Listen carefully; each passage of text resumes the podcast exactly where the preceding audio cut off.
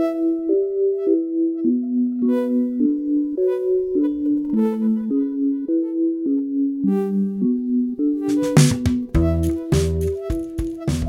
先欢迎大家来到这个第二期维力对谈，我是主播水山。嗯，然后我们今天这个节目的主题是教育，呃，它是一个比较大的主题。我们特别邀请了三位，呃，直接在这个教室里面，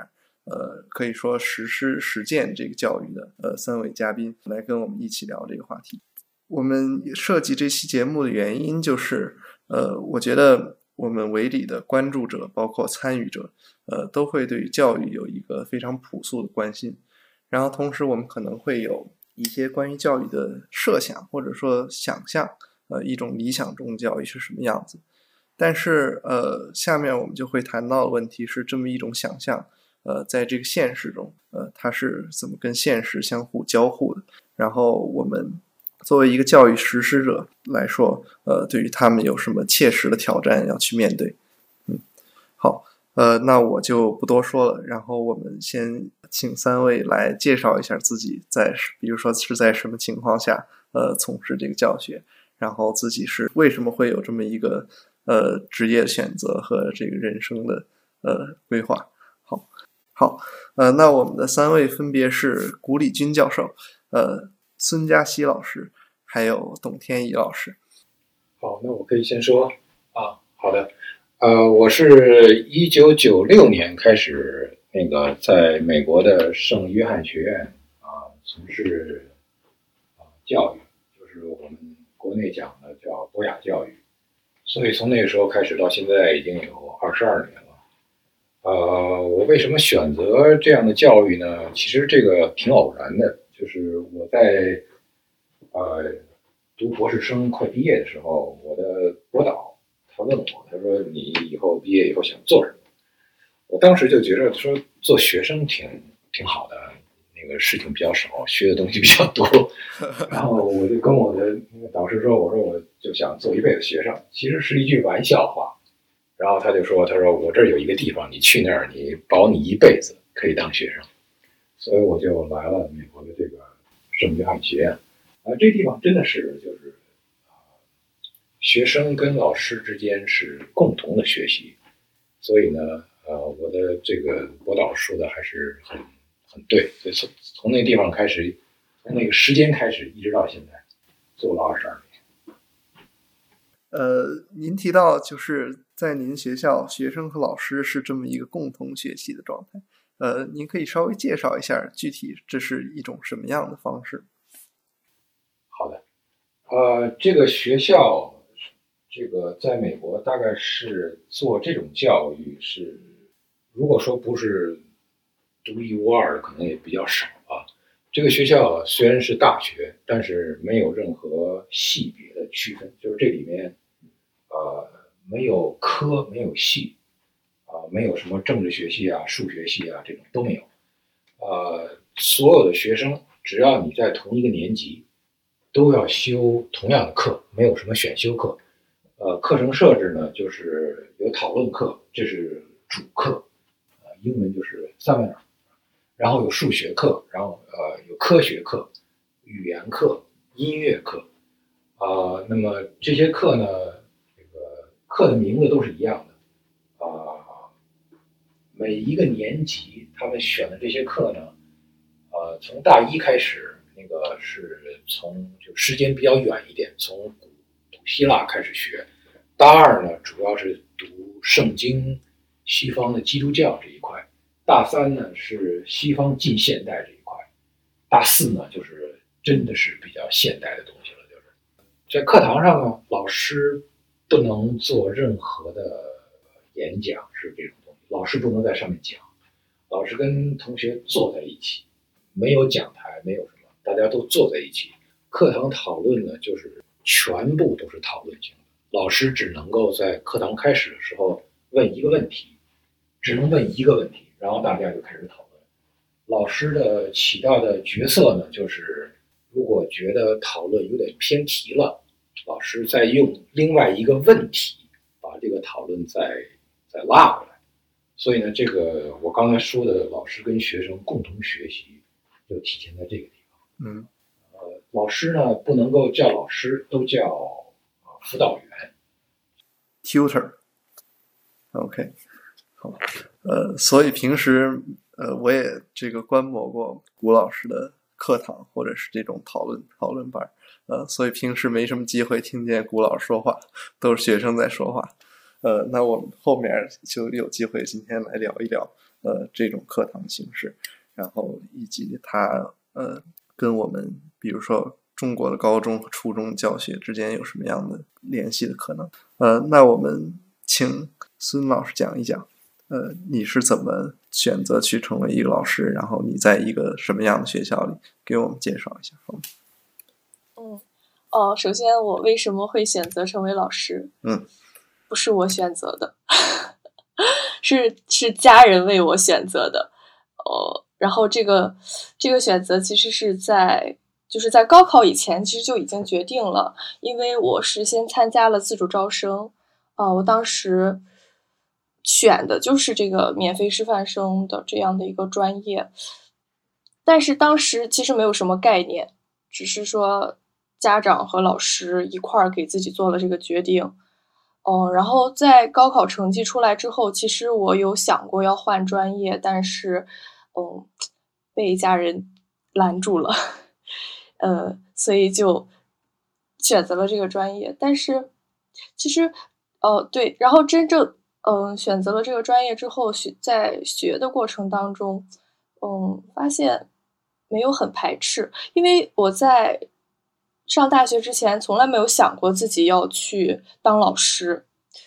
嗯，真正学的时候，觉得没有很排斥，然后这个专业也比较的有意思，然后就慢慢的就这样度过了大学。哦，然后我是，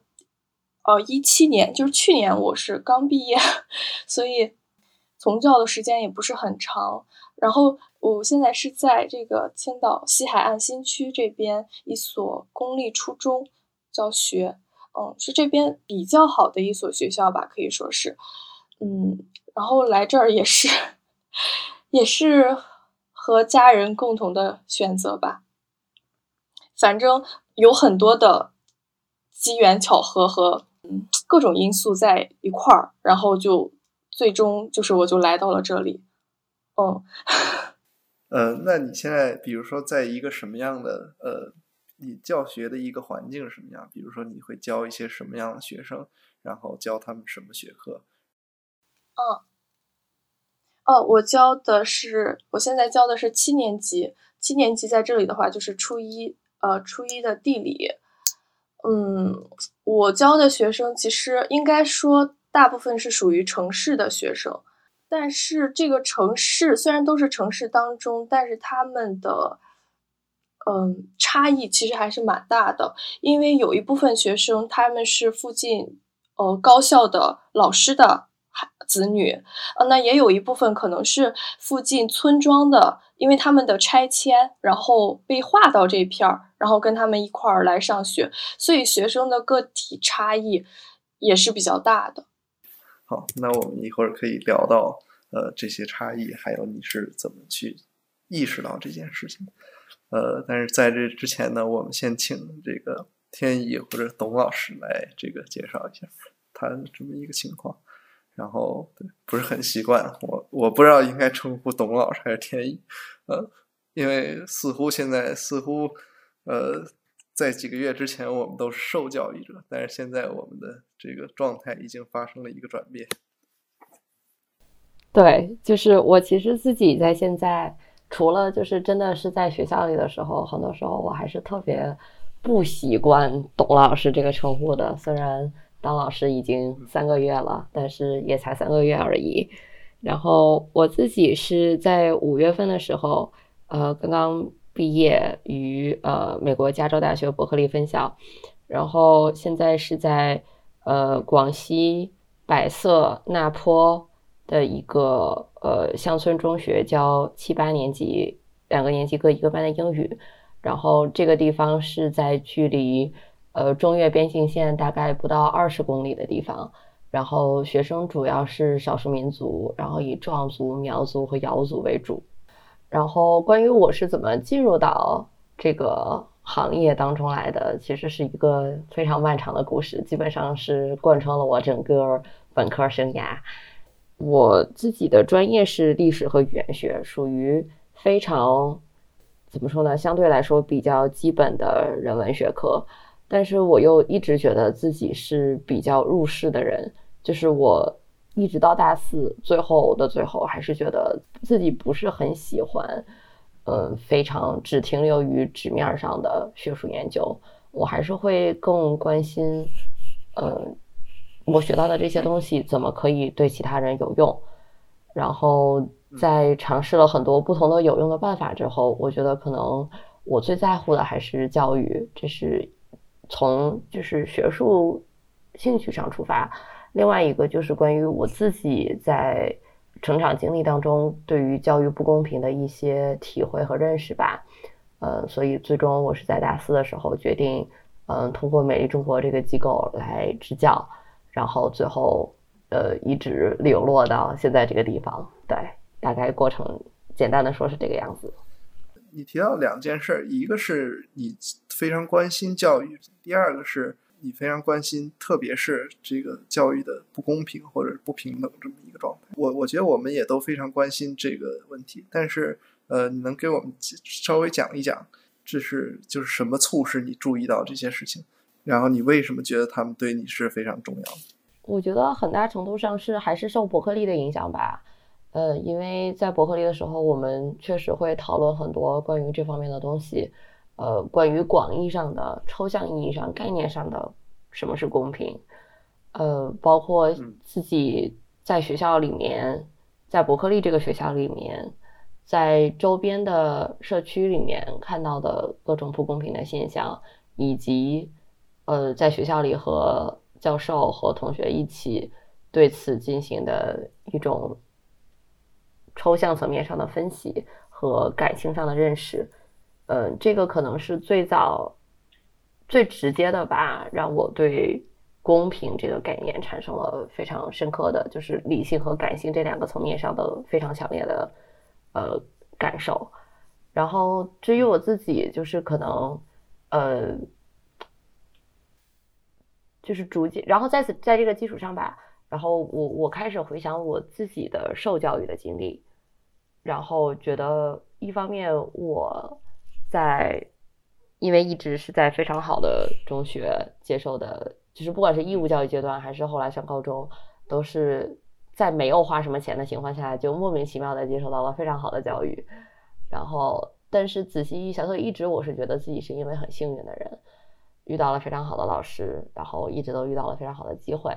但是在伯克利学到了这些东西，学到了这背后的原因，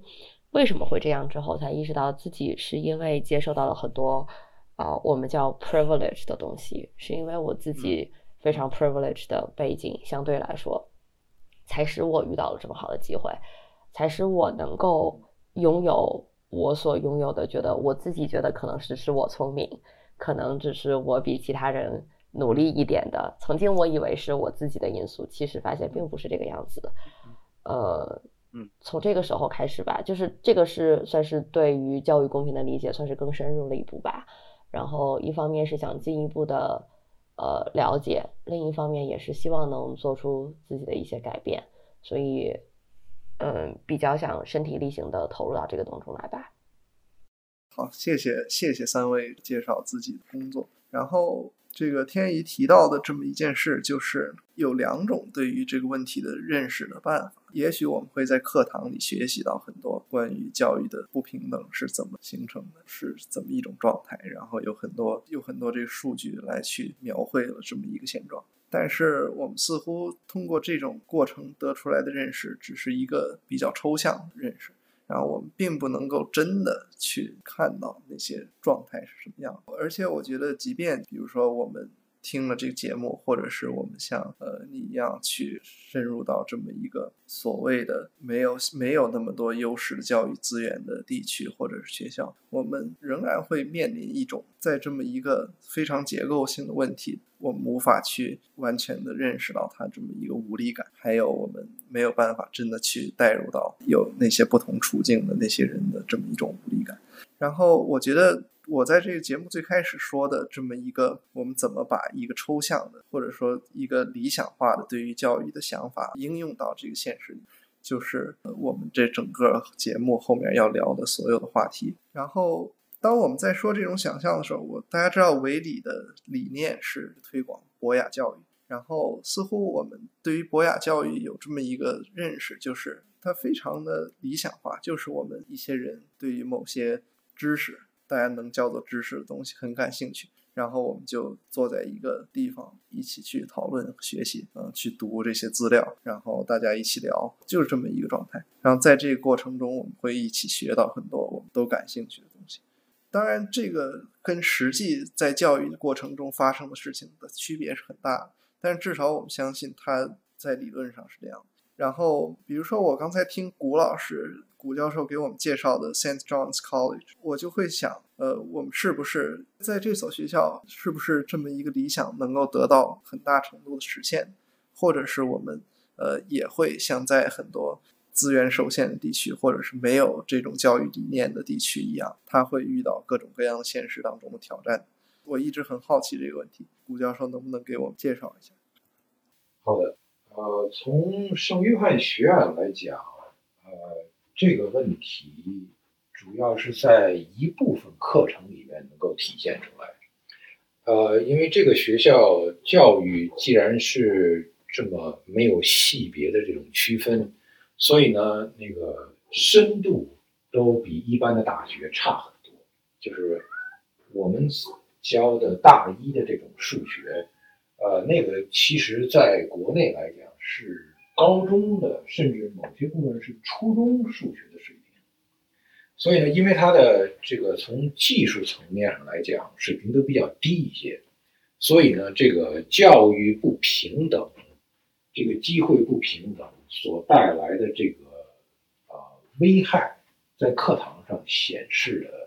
稍微不是那么很明显。如果你技术层次这个深面这个深度很深的话，那么很多人，比如说从很好的高中出来的，他就会比那些很一般高中出来的学生，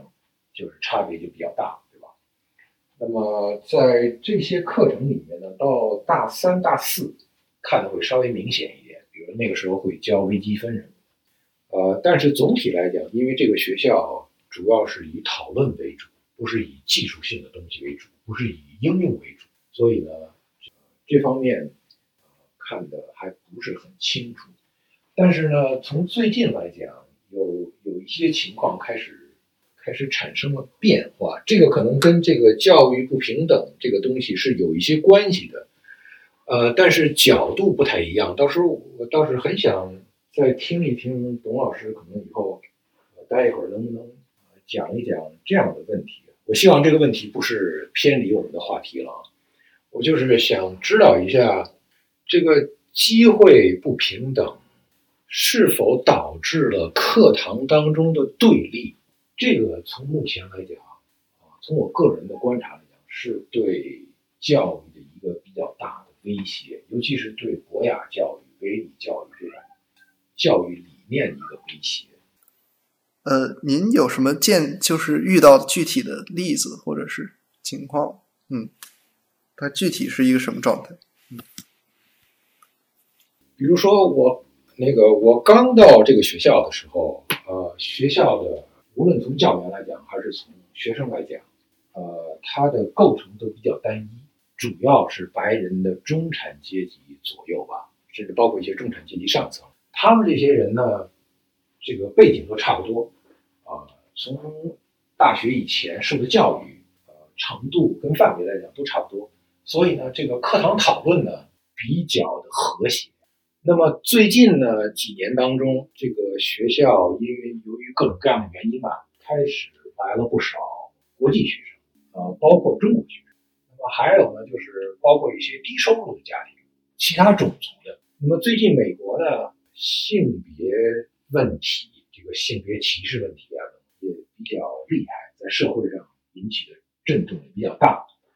那么，由于上面我说的这些因素，到课堂里面，你具体教课的时候，你就会隐隐约约的感觉到，可能比如说一个同学发言，发言以后，这个学生他是男性还是女性，还是这个跨性别的人，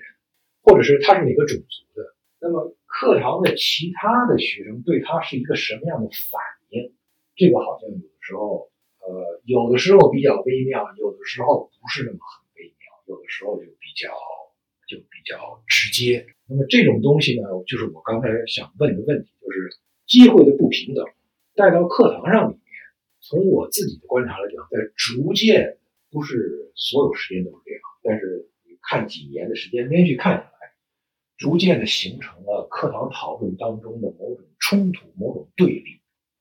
啊，这个东西是我觉得是对博雅教育的一个很大的威胁，因为你课堂讨论，如果大家讨论的这个关心的重点不是在学知识，讨论清楚一个什么样的很深刻的问题。而是大家的关心点是哪个种族的人说话了，说了话以后，我怎么能够把它顶回去？啊，这个课堂讨论就变成了一种争论。这个是是，我还是很想听听那个国内从事这些方面教育的老师们，他们是个什么观察，是个什么看法？嗯，谢谢谷老师例子。呃，其他两位有什么想点评的吗？或者是想回应的？嗯，我觉得谷老师，呃，谷教授刚刚描述的这个情景，基本上是，啊，我觉得李元山对这一点可能也有非常深刻的体会吧。就基本上是在啊伯克利上课的日常，尤其是在呃人文和社科的课堂上会更加的普遍。但是对于在整个校园的娱乐环境当中，基本上这个就是属于日常的一种状况。嗯，大家关于由就是不管是因为阶级还是身份，呃，就是。阶级和性别、种族、身份，呃，以及其中的交叉，嗯，所产生的这种冲突和对立，以及他在课堂和日常生活中的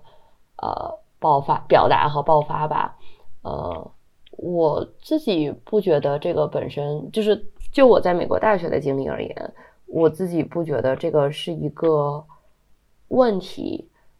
呃，虽然他有的时候会。让人觉得很痛苦，因为它确实会给你带来很多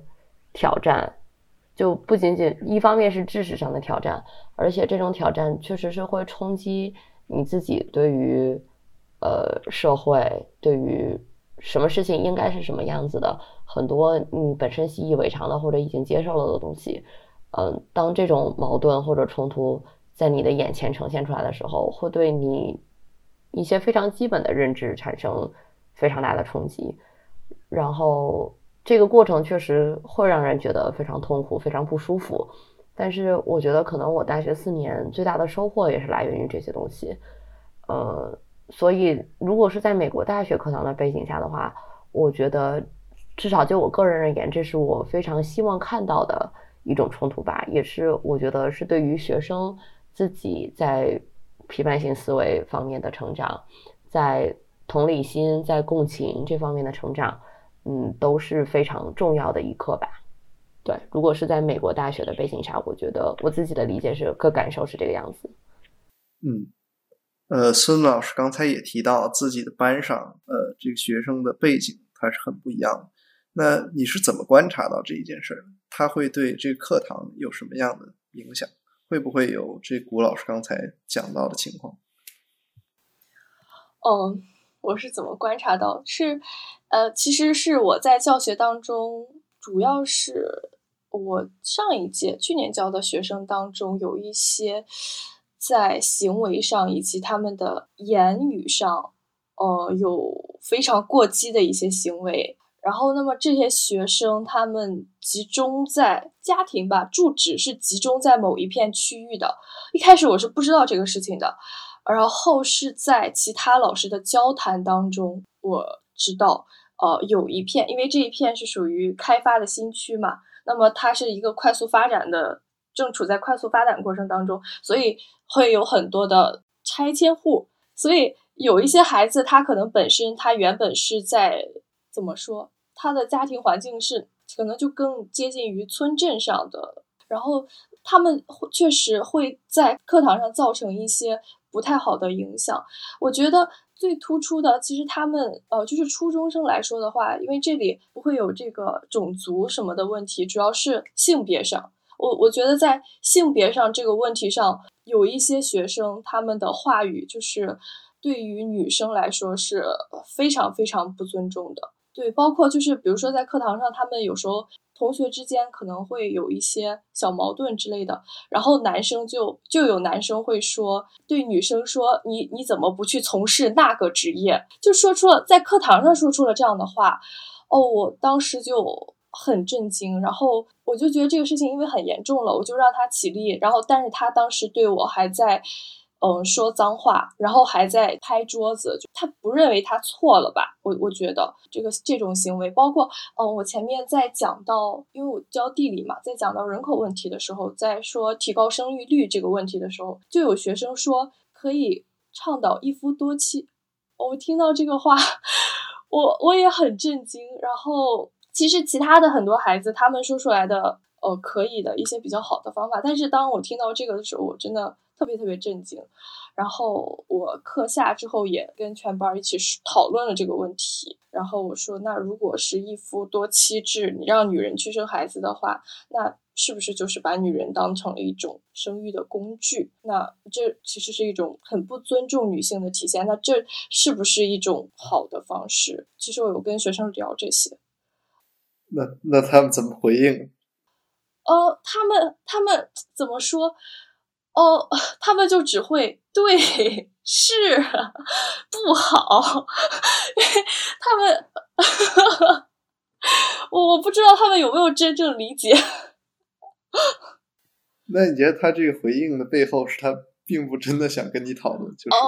就觉得你说的是对的，或者是他其实也不知道，就不想让你再去。我不知道，就是他们他们这个年龄，就是有没有这样的一种判断，能不能就是理解这些东西？哦，这个我也很苦恼，因为我今年教的学生，就是普遍感觉他们的心智上要呃不太成熟，就是可以感觉出来。哦，所以，所以有一时候这些东西，他们说出来的一些话，然后想去给他们矫正的时候，想给他们，嗯，纠正他们的一些思想，纠正他们的一些想法的时候，就是我也不知道他们究竟就是真的明白了多少。哦，呃，孙老师，那个呃，您刚才讲的这个，这些学生都是多大年龄？呃。应该是在十二岁左右。那个，您刚才说这个情况是都是，我想可能基本上都是男孩子在那地方捣乱，是不是？对对。呃，这样的情况在课堂上很普遍吗？还是说就是几个比较个别的男生？还是说很多男生都是这样捣乱？嗯，比较个别。其实整体上。不会说有这么多说这种话的，但是是个别存在的。然后我就说一些言行上有这种行为的学生，他们他们的居住地比较的集中。我觉得我再一次，就刚才孙老师在讲述的过程当中，我觉得我再一次听到了我的日常，就是一个是就是居住地，呃。怎么说呢？我我从哪里开始说呢？就是因为我接触到的，就是我本身是在一个乡村学校嘛，然后就是我在班里上感到的这种，就是像，嗯，怎么说呢？就是刚刚孙老师描述的这种情况，基本上是我每天都会遇到的。然后，嗯，在我最就是状态就是最差的那大概两三个星期的时间吧，基本上我每天去上课都会被男生骂。而且是用最脏的那种，就是最怎么说呢，粗俗的侮辱女性的语言，就是当堂骂。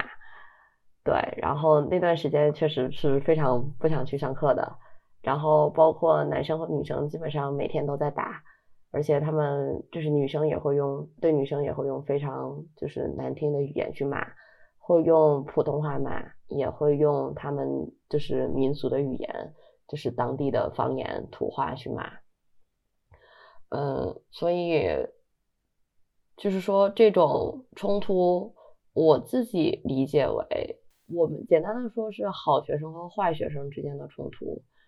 呃，是我们传统意义上定义的好学生和坏学生，但是很多的时候，就是可能我我这块说的可能又有点散，因为这个事情。这确实是我现在还在思考，但是还没有想清楚的一个东西。嗯，我自己从理性上能够非常快速的感觉到他们会出现这种原因的行为，就是出现会会出现这些行为的原因是什么？因为就像可能我们一般意义上定义为问题学生的，或者说他至少会表现出问题学生的行为，甚至是我们如果在城市里的学校的话，可能会是很多闻所未闻的行为的学生，他的家庭确实。一种可能性是他是留守儿童比较多一点，另外一种就是可能爸爸妈妈虽然在家，但是给孩子感觉是在家还不如不在家。就是这里边有些学生他会是被从小被爸爸打骂到的打的，或者说就是家长会也是会在外，嗯，属于我们一般认为社会上不太正经的人。而这种人，像在我们这种地方，呃，边境山区会，而且民族成分又非常的复杂，所以社会矛盾其实也会比较多的地方，其实还是非常常见的。所以一般就是说这些很多，就是我会从呃理智上能够知道，不是孩子的问题，本身不是他的错，是他的环境造就了他。但是要让我自己从感情上去接受这一点。然后真的还能做到对他一视同仁，能够对他做到就是对事不对人，就是我只是去纠正他的行为，我要一遍一遍的去不断的纠正他的行为，呃，但是对于他的人，我不做道德上的评断，就是他在道德上还是一个和其他任何人一样平等的、值得被爱的孩子，但是他的行为，我要想办法去纠正，就是我在感情，我在理智上知道这是正确的做法，就是不管。存在的冲突是什么？我仍然要把他们当做平等的孩子去看待。但是真正能够在我自己的实践，就能够在我的自己的感情上去接受这一点，去真正去接纳它，以及从我的做法上能够做到这一点，我觉得是目前我还在就是说怎么说呢，磨练自己的过程当中吧。就是这种行为上的冲突，确实很大一部分程度上来源于它背后的社会不平等。对，没错。所以看来，我们在三个就是物理的位置和情况非常不一样的课堂里，会看到类似的事情。就是虽然我们设想中的课堂是那么一种很理想的讨论的这些状态，但实际上它会在不同程度上以不同的方式被我们这个社会现在存在的这些既有的。我们可以称之为呃权力结构的东西去渗透进来，去影响。然后我我发现有两个很有意思的地方。第一个是呃像两位呃这个初中老师提到的情况，那我们一个自然的选项就是去教育这个，我们觉得这个观念会它不是很符合我们的预期，或者是就根本上是非常可疑的、很错误的一些观念，我们就会去介入去纠正。但是似乎在比如说 Saint John's College，在在在在这么一个博雅教育的理念里面，他对于呃这个老师去直接教育，会直接去教授或者说是纠正这么一个学生，他是持有一个非常警惕的呃看法。像我猜想，我不知道是不是这样，我觉得在这个圣约翰学院，如果我我们一个教授不会去在这个课堂上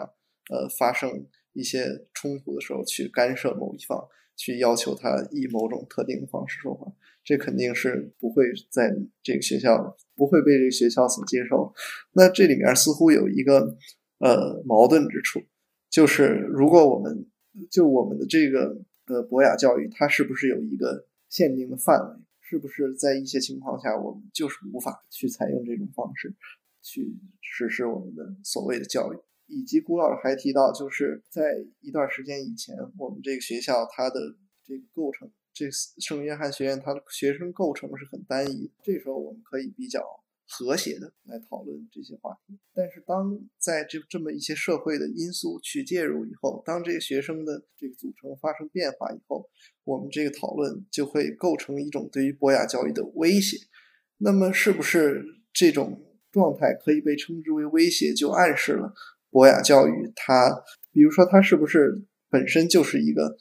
在一一一定的阶级范围内，在一定的种族范围内去盛行的一个教育理念？它为什么引入这个社会上其他的更加多元化的观点和视角，会对它构成一个挑战。这是我觉得很有意思的一件事情。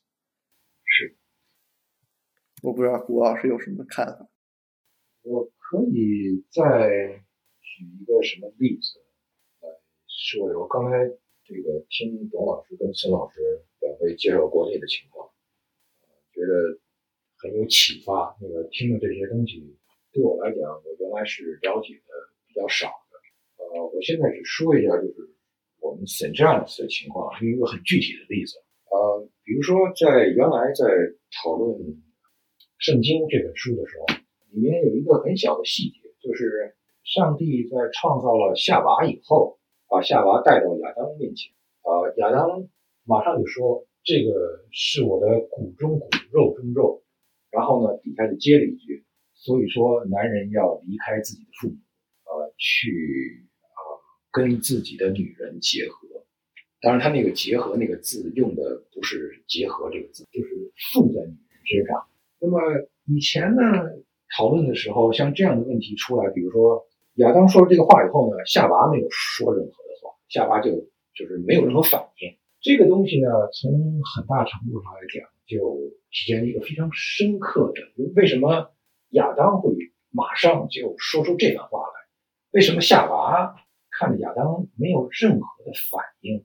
听了亚当的对自己的这个评论也没有任何反应？那么像这样的问题呢，以前在课堂上讨论的时候，不会是什么富有冲突性、戏剧性的这样的，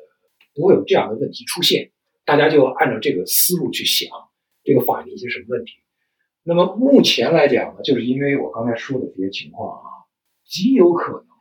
有的学生，比如说会说，像圣经这样的东西，它不是我宗教，我就不愿意讨论这样，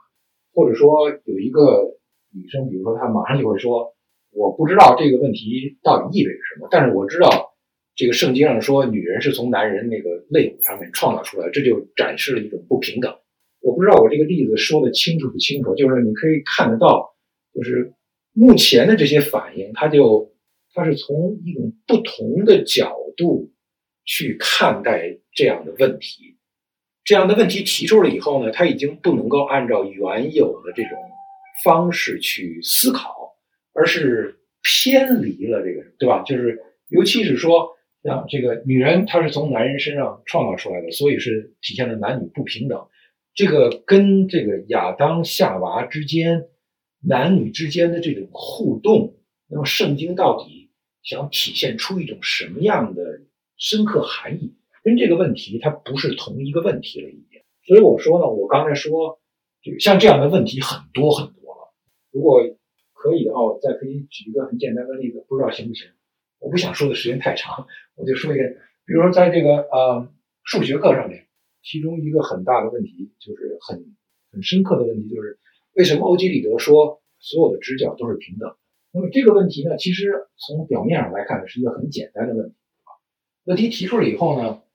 现在这个学校比如说有一种想法，就是某些种族、某些性别。是占弱势的。那么，在这个种族或者这个性别当中的人，如果说话的话，同种族的人或者是同性别的人，应该马上响应他，就是这个人说了以后，不要让他冷场，要接着说，这样呢就表现出对他的一种支持。那么，在这样的讨论过程当中呢，很有可能，比如说一个男生或者是一个女生或者是一个跨性别的人，他说了一个什么？其实他说的那个观点是错的，就是他思路不太对。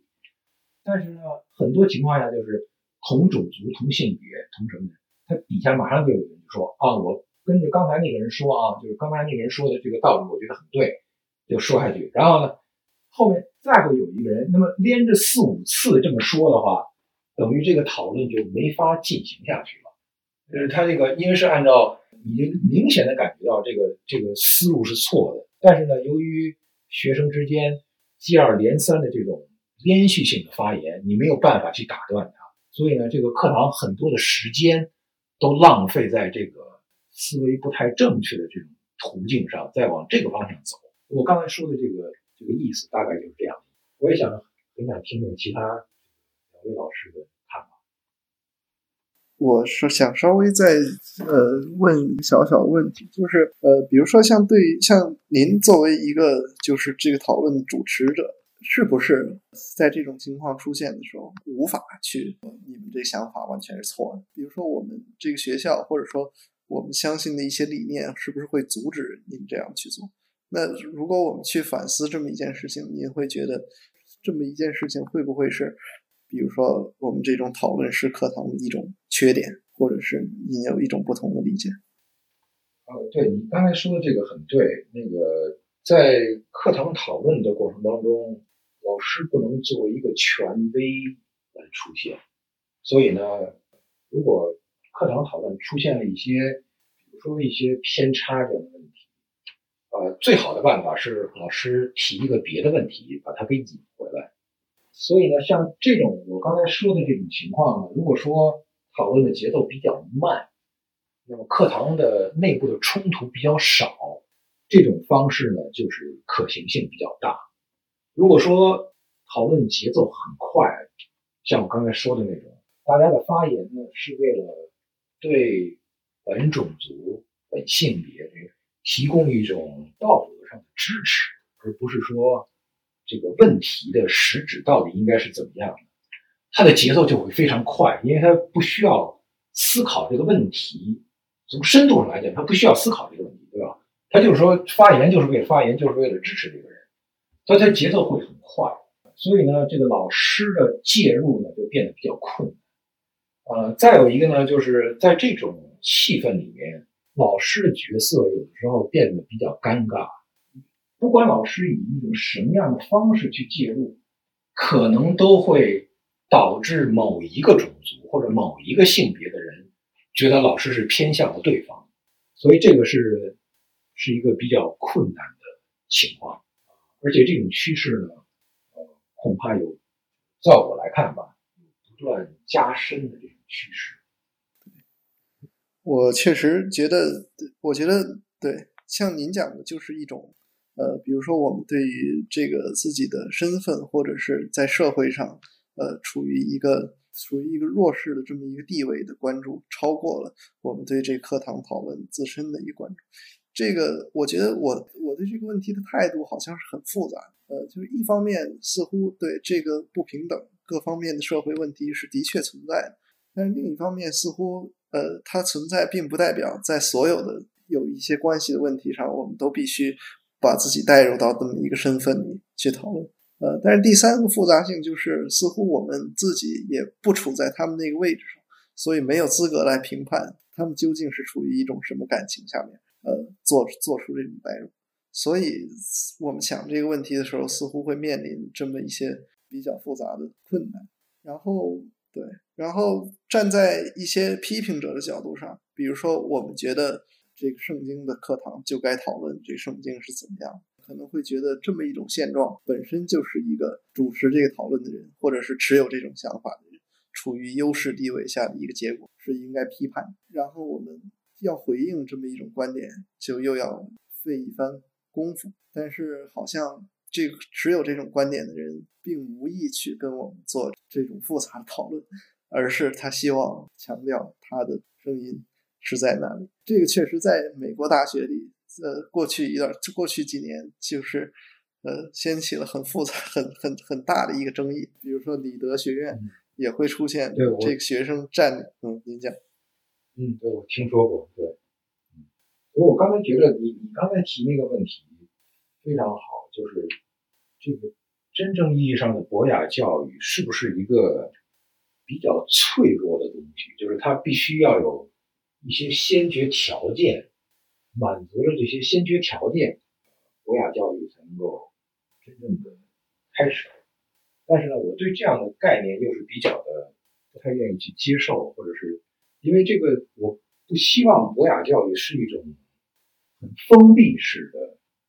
带有某种特权性质的，好像你不属于这个前提的这个范围之内，你就不能来参加博雅教育。所以我对这个东西也是看法、想法上、感情上来讲也是很矛盾。对，我也有类似的想法。呃，我觉得作为一个博雅教育的普及项目的这个参与者，我会希望博雅教育它是向所有的人开放，但是似乎确实有一些困难在在挑战这么一一种观念，或者是我们需要去理解这困难。它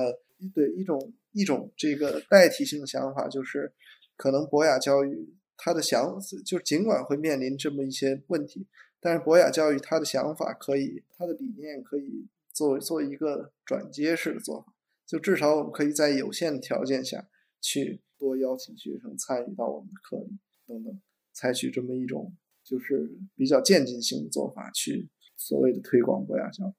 呃，那么我就想转向就是呃天意包括孙老师，比如说我们这么一种想法，是不是也会面临呃一些困难在你们的各自的课堂里？可能我的预期、我的预想、我的设想是，呃，比如说我们大概都赞同。呃，就是至少我们应该让学生去参与到里面，去想一些自己，去主动去想一些问题，去自己的去学习。呃，这么一种朴素的想法，会不会在你们的课堂里面遇到一些问题？嗯，我先说。嗯，董老师先说吧。嗯，我觉得两个方面吧，一个是还是我我自己心态上的问题。呃，因为就是我在之前也做过很多，就是从各种不同层面上，呃，关于教育研究和教育创新的一些小的东西吧，不是把它作为全像现在一样作为一个全职工作，呃，然后之前都是对于那些非常所谓先进的教育理念非常的烂熟于心的那种状态，然后挂在嘴边的那种，但是当我自己真正进入到一个五十五个人的课堂。而且是学生之间的也是分层的差距非常的大，最好的学生可以，我觉得他们完全具有和城市学生一样的学习的能力和潜力，但是对于最后面的学生，甚至不是最后面的学生，最后面大概就是将近三分之一的学生，可能都是处在几乎听不懂上课在说什么的状态，然后对于学习，在他们在学校里只是因为学校里有朋友。而不是因为想要学习，就最呃这么说吧，就是更准确一点的说，他们在学校里面好一点的是因为学校里面有朋友，而不是因为他们想学习。呃，最差一点的，他们留在学校里面只是因为学校不能允许他们辍学。现在就是对于辍学率的降低，现在是在乡村教育当中的重中之重，就是要控制辍学率。所以他们真的是在学校里面，是因为学校政府不让他们离开学校。所以面对这么大的就是分层差距的时候，呃，我会觉得我自己，我还是会觉得，就是在刚开始的时候，我会非常的，就是第一反应上，我会把我自己的需求放在学生的需求之前。就是我的需求是，我要安全的度过这四十五分钟。在这四十五分钟里，我不想有学生从我的课堂上跑出去，我不想被学生骂，我不想有我的在有学生在我的课堂上做出各种稀奇古怪的、你想象不到会在课堂上发生的事情来。我希望这堂课相对来说是有秩序的，这个是以及更大的理想化的、非常奢求的状态，就是我能够在这节课上把我的教学目标顺利的完成。这个是我的需求。我作为一个老师，我在这四十五分钟里面，我的需求，然后我会非常直接的会会把我的这些需求放在学生的需求之前，也就是他们在这节课上会过得开心吗？他们会觉得这四十五分钟是无聊的，是非常痛苦的，还是非常有意义的、非常开心的？是？我非常盼望这四十五分钟赶快结束，还是我真的能从这四十五分钟里面学到一些新的东西，搞清楚了一些我之前迷惑的概念或者知识，就是这些，就是更多的，就是真正还是就是我觉得可能今天我一直在重复的一个观念，就是我理念上知道的东西，真正我自己在感情上。能够真正面对学生的时候，我仍能够仍然保持这种感情和心态，以及我真正把它落实到我自己的做法当中，是天壤之别的两件事情。所以我会甚至会采取一些我自己不觉得我会之前不觉得我会做出来的事情，会去在课堂上压制学生，比如说会会会凶他们，有的时候会凶他们，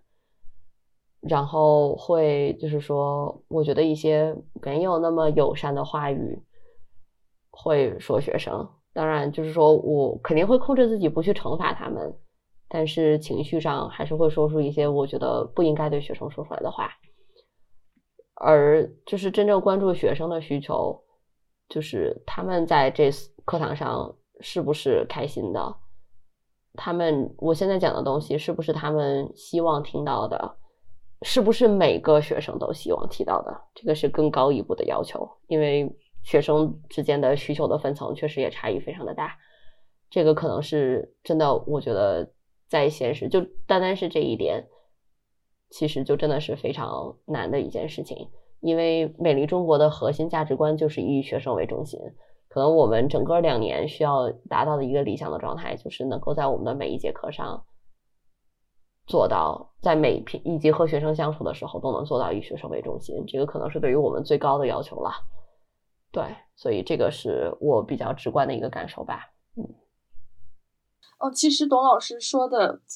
我能领明白大概的意思，并且我也有体会，就是我们的设想一定是比较好的，但是现实就是比较的残酷。一方面就是学生会有，哦，我我虽然我虽然经历的就是没有董老师。那个情况那么严重吧，但是我我也有经历过，就是那个班级当中有非常多的这种比较过激的学生，然后我可能每一节课，我的要求就是我不与他们发生冲突，我能把这节课上好就行了。是有那么一个班儿，我去年是经历过这种事情的，呃，就是这样这种情况下就确实会很影响。你这个是学生他他自己的有这么一些特殊的学生在，然后还有就是学生水平，刚刚董老师提到的他们的差异，我们想说给他们实现分层教学的话，其实也是非常非常困难的。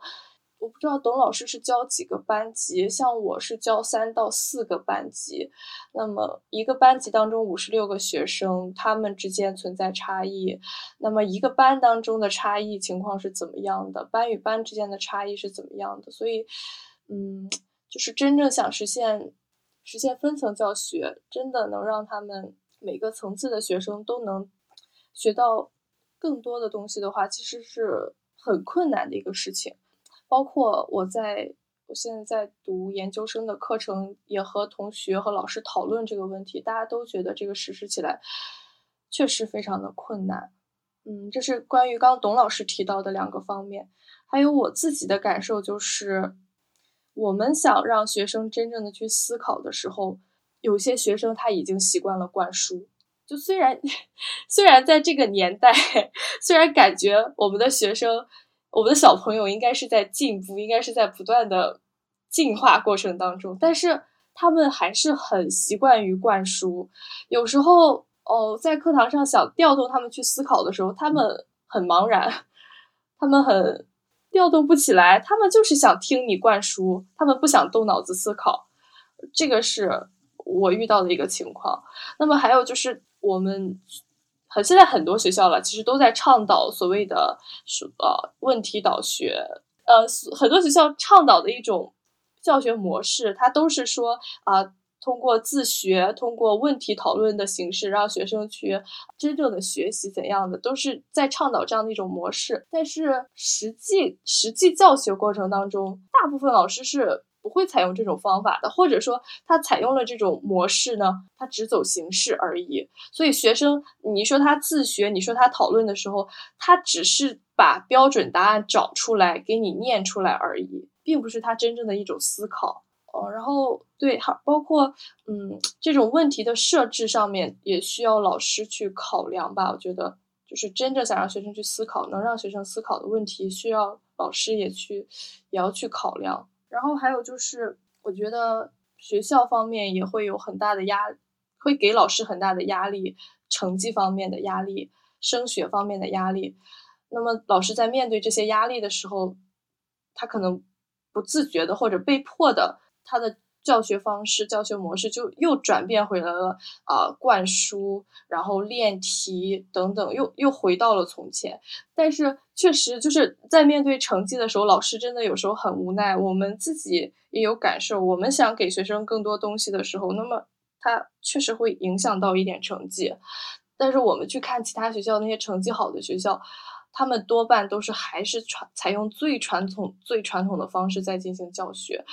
就可能连多媒体都不用，就直接画书、背课本，然后做题，然后他们的成绩是最好的。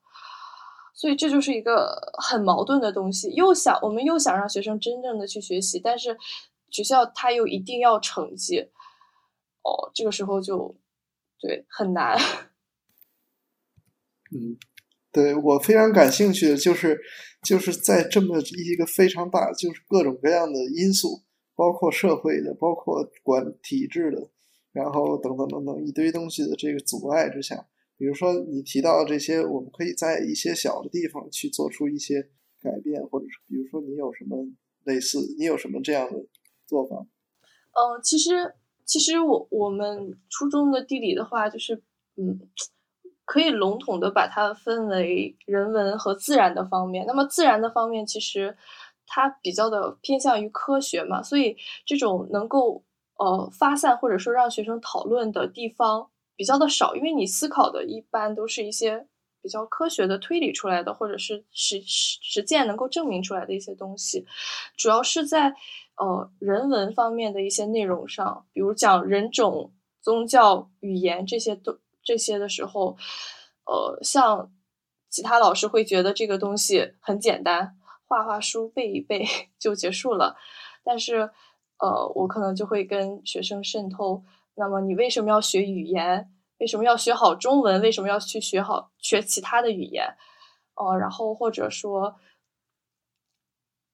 这个这个呃，课本上我们的课本上不知道为什么他没有写到就是种族平等的这个问题。然后我也会让学生去思考，哦，会说，但是呃，包括讲人口问题的时候，我有就是引导学生去思考，包括告诉他们怎么课下去查找资料，然后让他们去了解其他国家的一些人口政策，然后思考那我们国家现在的政策到底那有没有更好的建议，然后主要是在其实主要是在这些地方设计一些能让学生发散出去的。我我其实我在在今年开始上这一本书之前，我就已经在不停的翻书，然后去找哪一些哪一节课在某一个点上我可以设置这样的问题。然后我也在平时的话会和学生课下也会讨论很多，所以我的课堂上其实还是比较比较开放的，就是学生他们有如果。嗯，课堂上学生提出了其他问题，就是我教学预设之外的问题的话，我一般也会回答他们，然后也会跟他们进行讨论，这样子。孙老师做的也很好啊，我能问一个问题吗？嗯，孙老师，呃，你刚才提到一个叫分层教育还是什么？是不是就是呃，就是把那个学生分成班，快班、慢班，是是这个概念吗？哦，分层教学，嗯，其实现在学校在九年级的时候，去年有真的实现分班，然后分 A、B 班这样子，就是根据学生水平，然后这样子有快班和慢班。但是他平时平时的话没有真正的分层，但是就是说，他希望你在教学设计当中，呃，体现出分层。其实这个比较困难。多半可能就是体现在做作业 的时候，学生不同的水平布置不同的作业，嗯，设置不同的作业难度这样子。但是在上课的时候比较难体现出分层来，嗯。呃，如果时间可以的话，我能再接着再问一个问题吗？就是这个问题是，呃，是。啊，是这样，就是我很想在这个问题上听听孙老师跟董老师这个看法，因为这个这边的中国中国人越来越多，你们中国孩子在这边上学的也越来越多。那么这个美国的这边的教育，呃，就搞教育的人呢，他们也多多少少了解到中国，就是刚才孙老师说的这个分 B 班 B 班的这个，啊，一种观点就是。我们讲到教育的，比如说机会平等啊。这边有一些美国人认为，中国的这种做法实际上是就是把这个教育在教育体制之内又把它弄得不平等，就是原来这个教育机会的不均等是通过地缘呐、然后收入啊、种族啊，是从这个方面来的，是在教育体系外面的事情，对吧？那么这边有有一些美国搞教育的人，他们就认为中国这种分班呢，是把这种教育机会的不平等，反而在教育体制之内给这么进行了。呃，这个我不知道孙老师跟董老师对这个有什么看法吗？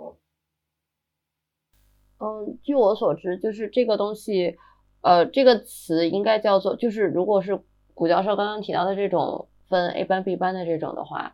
呃，一种怎么说呢？我们一个词，我们叫它叫有一个词叫 tracking，然后这个在就是意思是有点会把人把学生在不同的年龄阶段分到相应不同的轨道上去。然后这个轨道就注定他只能接受某一种类的教育，然后另一个轨道上的学生就注定只能接受另一种类的教育。这个所谓种类其实就是呃通向大学的教育和通向职业的教育吧。简单来说可以是这个样子。然后这种做法在欧洲，然后在新加坡都是非常普遍的。然后在中国，其实它表现为初中毕业之后，一部分学生可以上高中，然后这个是去考大学。然后另一部分没有考上高中的，他是会接受呃进入中专甚至是技校去接受职业教育。然后这个可能是从整个社会上对人的进行了一个分层。呃，我现在在这个学校，现在的初三他们是分快班慢班的。然后据说小学，呃，有一些小学也是，就是我们两个小两个晚小晚学小学，也就是有六年级的小学里面，有一个学校也是会分的。嗯，但是学校目前也觉得，就是说这个做这个做法其实并不好，因为就是快班并不会因此变得好很多，但是差班反而就会变得非常的说不太好听的无可救药。就是所以学校现在也也算是学校在实验这个东西，就是真正对于学生的效果是什么样子的。但是也有观点会认为，就是如果因为学生之间的就是学习不仅仅是知识层次上。而且是学习状态上的差距真的太大了。有些学生是确实，我们觉得他将来可以不仅仅是考大学，而且我们希望会帮他冲刺，就是帮他的基础打好，可以让他将来去非常好的大学。但是也有很多学生是并不想留在学校里的。他现在留在学校里的原因，要么是因为确实在学校里还会比在家里更开心一点，因为学校里会有朋友；要么是因为他本身已经非常想辍学了。但是因为政府现在在非常严格的控制辍学率，所以不能让他回家，所以他才只是因为这些原因，他才留在了学校里没有走。那么让这两种学生在同一个教室里面学习，其实对于双方来说都非常痛苦，所以这个也是支持呃分班的一个理由。我觉得在国际上，可能在美国语境下它会不一样，但是在国际上这两种做法其实都是存在的。比如说，在呃，你像在中国，其实初中之后是非常大的一个分流，然后有一些学生会选拔进高中，然后他会走考大学这条路，然后到大学里面更会分层，呃，就是分好大学和差的大学。然后另外一些学生没有考上的高中，没有考上高中的那些就会走职业教育的道路。然后在欧洲，在新加坡也基本上都是以这种做法为主，甚至在新加坡分层会更早。就是不能叫分层了，这个叫分流，呃，会更早，在小学的时候就已经开始了。有一些学校，它会非常以在整个教育系统里面以非常固定的方式进入到好的小学的学生，在小学里面好的学生可以进入到某一类型的中学，就是更学偏学术型的中学。但是小学里面成绩就不好的学生，就会已经进入偏职业的初中。在新加坡分就是这种分流甚至进行的更早，所以这个是我比较了解的国家。但是在整个国际上，我觉得这个是分歧比较大的一件事情吧。对，关于这是这种把学生从物理环境上分开，不是刚刚孙老师提到的那种我们在教学方法上用不同的方式去适应不同层次的学生，这个是就所谓分层教学，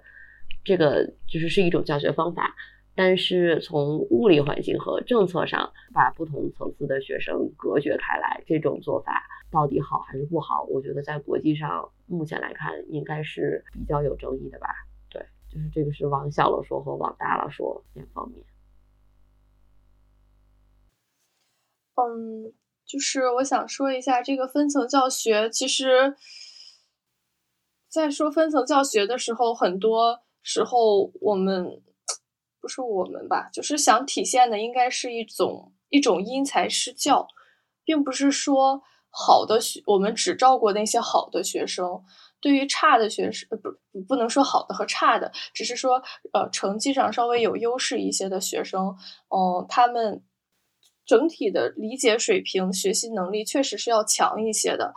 呃，所以。真正在教学上，因为我有听过，我我有听过，就是分层的 A、B 班这样子去上课上同一节课，我有去听过，确实在 A 班整个的教学效果是非常好的。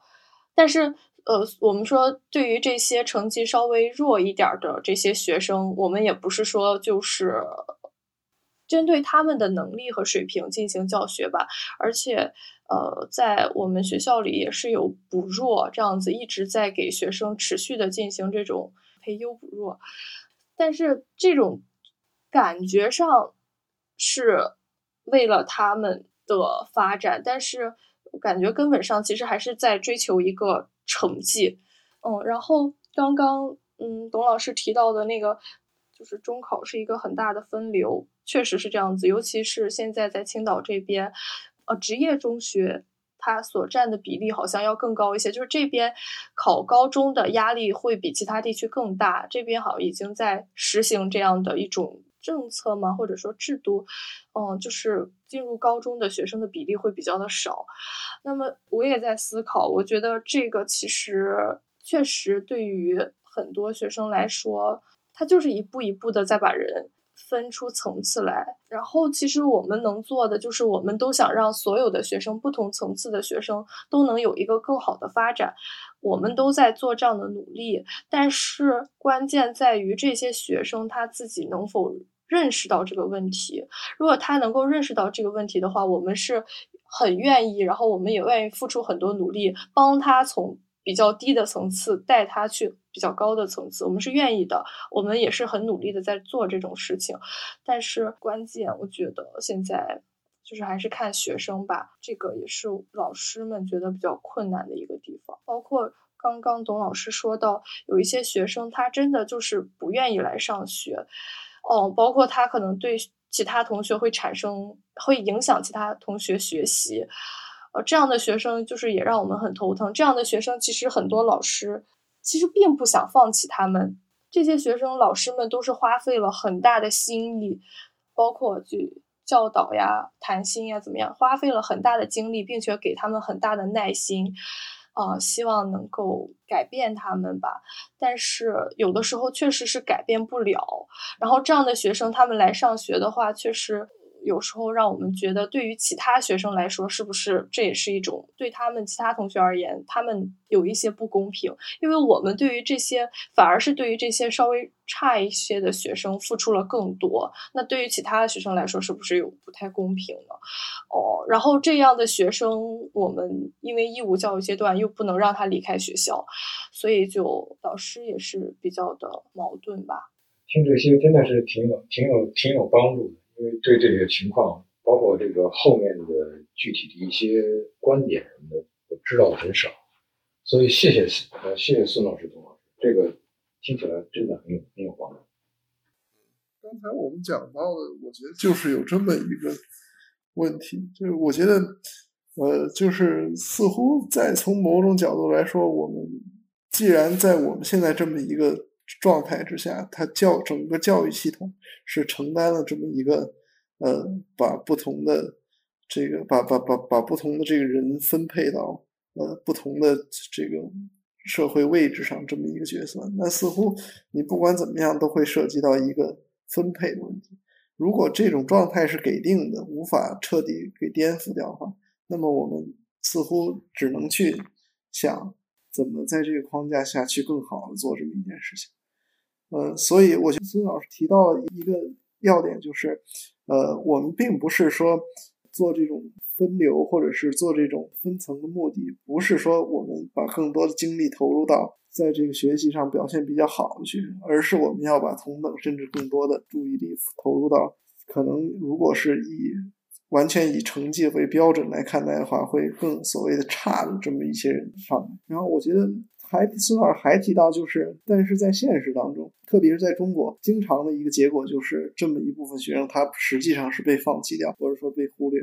因为有这么一个追求成绩这么一个激励在这儿，所以这是他对于这么一种分配的主要依据。哦，怎么说？其实我现在做的事情，我认为是正确并且值得做的，但是在实际的工作当中会遭遇很多的。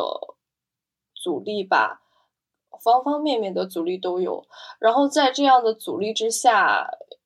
有时候就会让我陷入一种比较痛苦的境地当中。我就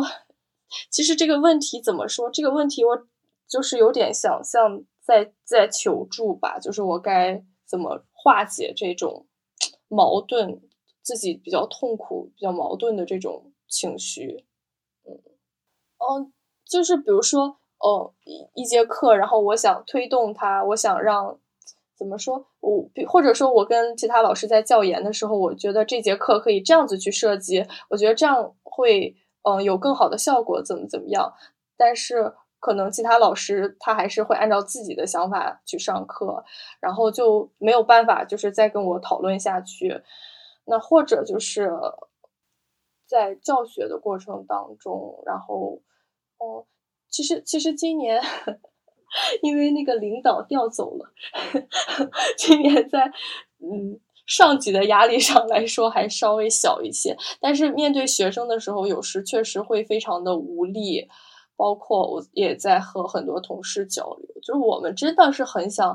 让每一个学生都能变得更好，但是有时候遇到一些比较特殊的孩子。哦，非常非常的无力，然后让我们也觉得非常的受打击。包括有时候这些孩子，他甚至可能会说出一些话，做出一些行为来伤害我们。哦，我们付出了很多，但是他反过来会伤害我们。哦，就是 会会有很多这样的时刻，所以我觉得是挺让我难过的。对，然后我我就我我也在想，我自己未来应该。这个路应该怎么去走？其实我现在也有一些茫然。嗯嗯，那古教授不知道作为一个有经验的、这么丰富经验的教师，会不会呃有一些想法或者是建议？我虽然干这个这个教育，呃，从从年头上来讲多一点，但是。地区不一样，国情也不一样，我不知道有没有什么真的作用。呃，刚才孙老师讲的这些，在某种程度上，在这边也存在，只不过可能不像国内那么厉害，尤其是像跟领导的关系什么的，可能这边就存在的不是那么那么严重。呃，但是这边也有类似的情况，有的学生他是从某一种背景里面出来的，那么在课堂上的表现。呃，有时候会引起一些问题。呃，我自己呢，好像在这个过去这些年教学的过程当中，逐渐的认识到，这个课堂的好坏好像跟我没有太多的关系。呃，有一点关系，但是这个课堂学生的组成，呃，他们之间的性性格上的区别，啊，家庭背景的区别。啊，等等等等吧，这些因素导致一些很多问题呢，不，我没法去控制它。不管我做什么，我都没法控制。所以这个课堂的好坏，呃，有的时候不取决于我如何去努力，我知道多少。呃，等我慢慢的明白过来这个以后呢，呃，好像心情上来讲就稍微好一点，呃。不像以前那么焦虑，好多好像很多事情，如果说这个课堂的情况不理想，是因为我做错了一些什么事情，呃，这是一点，这个心情上稍微好了一点。另外呢，就是我如果说有一些自己不太满意的地方，呃，在现行的这个体制下面做不了，我就在外面做一点，比如说那个自己搞一个学习小组啊什么的，呃，可以把课堂上比较好的学生，也不是说专门去找他们，对吧？就是有些，比如可以读一些东西，呃，谁感兴趣可以自由来参加我这个东西。那么基本上来讲呢，都是课上学生比较好的学生才会，愿意拿出这样的时间精力来参加。所以学学习小组在某种程度上，就是解决了这个课堂上我愿意呃读的一些东西，或者说我愿意讨论的一些问题没有办法去讨论，可以拿到外面去。呃，当然这个呢也有这个的问题，这个问题就是人的时间跟精力总是有限，这个学习小组不能没有办法去搞得太频繁或者规模太大。呃，但是我觉得。从我自己的经历来讲，好像这个对无论对课堂的帮助，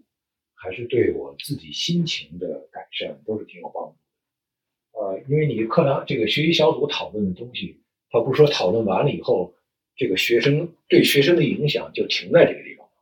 学生很多时候把学习小组当中讨论的这种热情、这种知识、这种他们之间的这种关系，都带到课堂上。所以对课堂上产生了很多积极的影响，这基本上就是我两个做的或者体会到的，不一定会有帮助。我觉得是很好的建议。我之前我之前也有设想过这个学习小组，包括我自己也有尝试，嗯，去给学生进行就是线上授课，然后自己准备，哦。这个这个，嗯，谢谢老师，我可以回去 再再尝试一下，嗯，给自己找其他的方法来解决这些问题。谢谢。其实我的设想，谢谢谢三位。呃，其实我设想当中讨论到的问题，基本上呃也讨论完了，然后我觉得很有收获。我觉得这整个节目就是在说这么一件事情，就是教育它作为一个实践。是非常复杂的，然后我们不管在哪哪个时刻、哪个地方去实践这么一件事情，都会遇到呃一些非常现实的困难，但又是非常呃有意义的困难。嗯，所以我们我觉得也是对我我个人看待这个问题的方式，就是我们确实需要不断的在现实当中去修行，然后尝试把我们去做的更好。当然，像古老说的，也我们也得意识到，就是自己有这么一个界限，就是有很多事情，就是我们凭个人的力量去无法做到。嗯，那么时间差不多了，呃，我们就稍微的总结一下这一期呢，我们聊到了很多问题，我觉得很多涉及到的问题，它非常值得再做更详细的讨论。比如说，教育不平等，不管是作为一个中国的现象，还是世界范围内的现象。我相信有很多专家和人士都在关注着，都做了非常有价值的研究，这些都是我们希望了解的。再有，比如说我们聊到了这个政治和大学课堂的关系问题。呃，我们知道现在美国的这么一个政治局势，呃，非常的极化。所谓的，不管是左派还是右派，他们都在想办法介入这个大学和这个高等教育界，都在用自己的办法试图去影响着议程，然后甚至有这么一个词叫做“文化战争 ”（cultural war） 用来形容这种局面。那么，我们到底应该教什么？到底应该呃以什么样的方式去教？政治究竟在多大程度上可以去介入大学的课堂里面？他应该怎么样的去介入这个大学课堂里面？这也是非常有争议的话题。那么我们还聊到了所谓的 meritocracy，就是这种盛行于中国的选拔贤能的教育制度，它造成了一些什么样的问题？到底我们应该如何来评价他们？有没有办法去设想一种代替性的东西，一种更好的方案？我觉得我们所有的听众和所有的嘉宾，这都是大家非常关心的。可惜呢，时间所限，不能一一展开。呃，我们也未必有充分讨论这些问题所需要的研究和这个专业的视角。那么在这里呢，我想回到就是我们组织这期节目的最根本目的，并不是我们希望对这些复杂的理论性问题做出一个回答或者怎么样，而是我们希望来考察这些非常宏观的因素究竟在我们三位嘉宾、三位教育的这个实践者所工作的环境里面造成了什么样的一种影响。他们又在以什么样的办法去反思和应对这样的一些现状？呃，又怎么去用自己的努力来在力所能及的范围之内去创造一些更好的条件？我想，不管我们。呃，怎么样去宏观的讨论跟教育有关的各种问题？在一个个学校里面，一个个课堂里面，这样的教师和学生之间的一种交互，才是创造一个更理想的教育所必须的一个最根本的条件。我相信我们很多的听众和三位，包括我自己，都有这样的体验，那就是我们在一个我们在一个非常比较积极的鼓励求知的。一个能够鼓励学生去尝试很多种不同的可能性的环境里面，这么一种开放的环境里面接受教育，遇到一些启发了我们的人，这样我们才能够以这样的一种方式去讨论和关心我们所关心的这些各种问题。那么我们看待这个问题的一个基本的视角或者说目标。包括我们建立这样一个组织，呃，维理中国从事这样的很多各种各样的教育项目的目标，就是让更多的人能够在更多的地方创造出这样一种开放的环境，使得那些虽然说处境非常不一样，但是都非常的有潜力的这么一些学生能够从中受益的环境。选择这么这么一个视角呢，就是因为我有这样的观察，在这个推广博雅教育的这么一个过程里面。我们会发现，我们讨论的各种问题和教授的各种学科，很多时候都具有非常高度的这个理论性和抽象性。那么人们自然会问：这些东西它到底有什么用？为什么我们需要学习这些东西？为什么教育者需要关心这些东西？那我想在聊了这么多以后，我的一个回答就是：它能够让我们有能力，不管在什么样的现实处境。或者是客观条件之下，都能够在力所能及的范围之内去思考和回应各种各样的问题，而且启发其他的人也这么去做。那么这期节目就暂时先聊到这儿，谢谢三位和所有的听众，感谢大家关注《微力对谈》，我们后续还会推出更多的节目。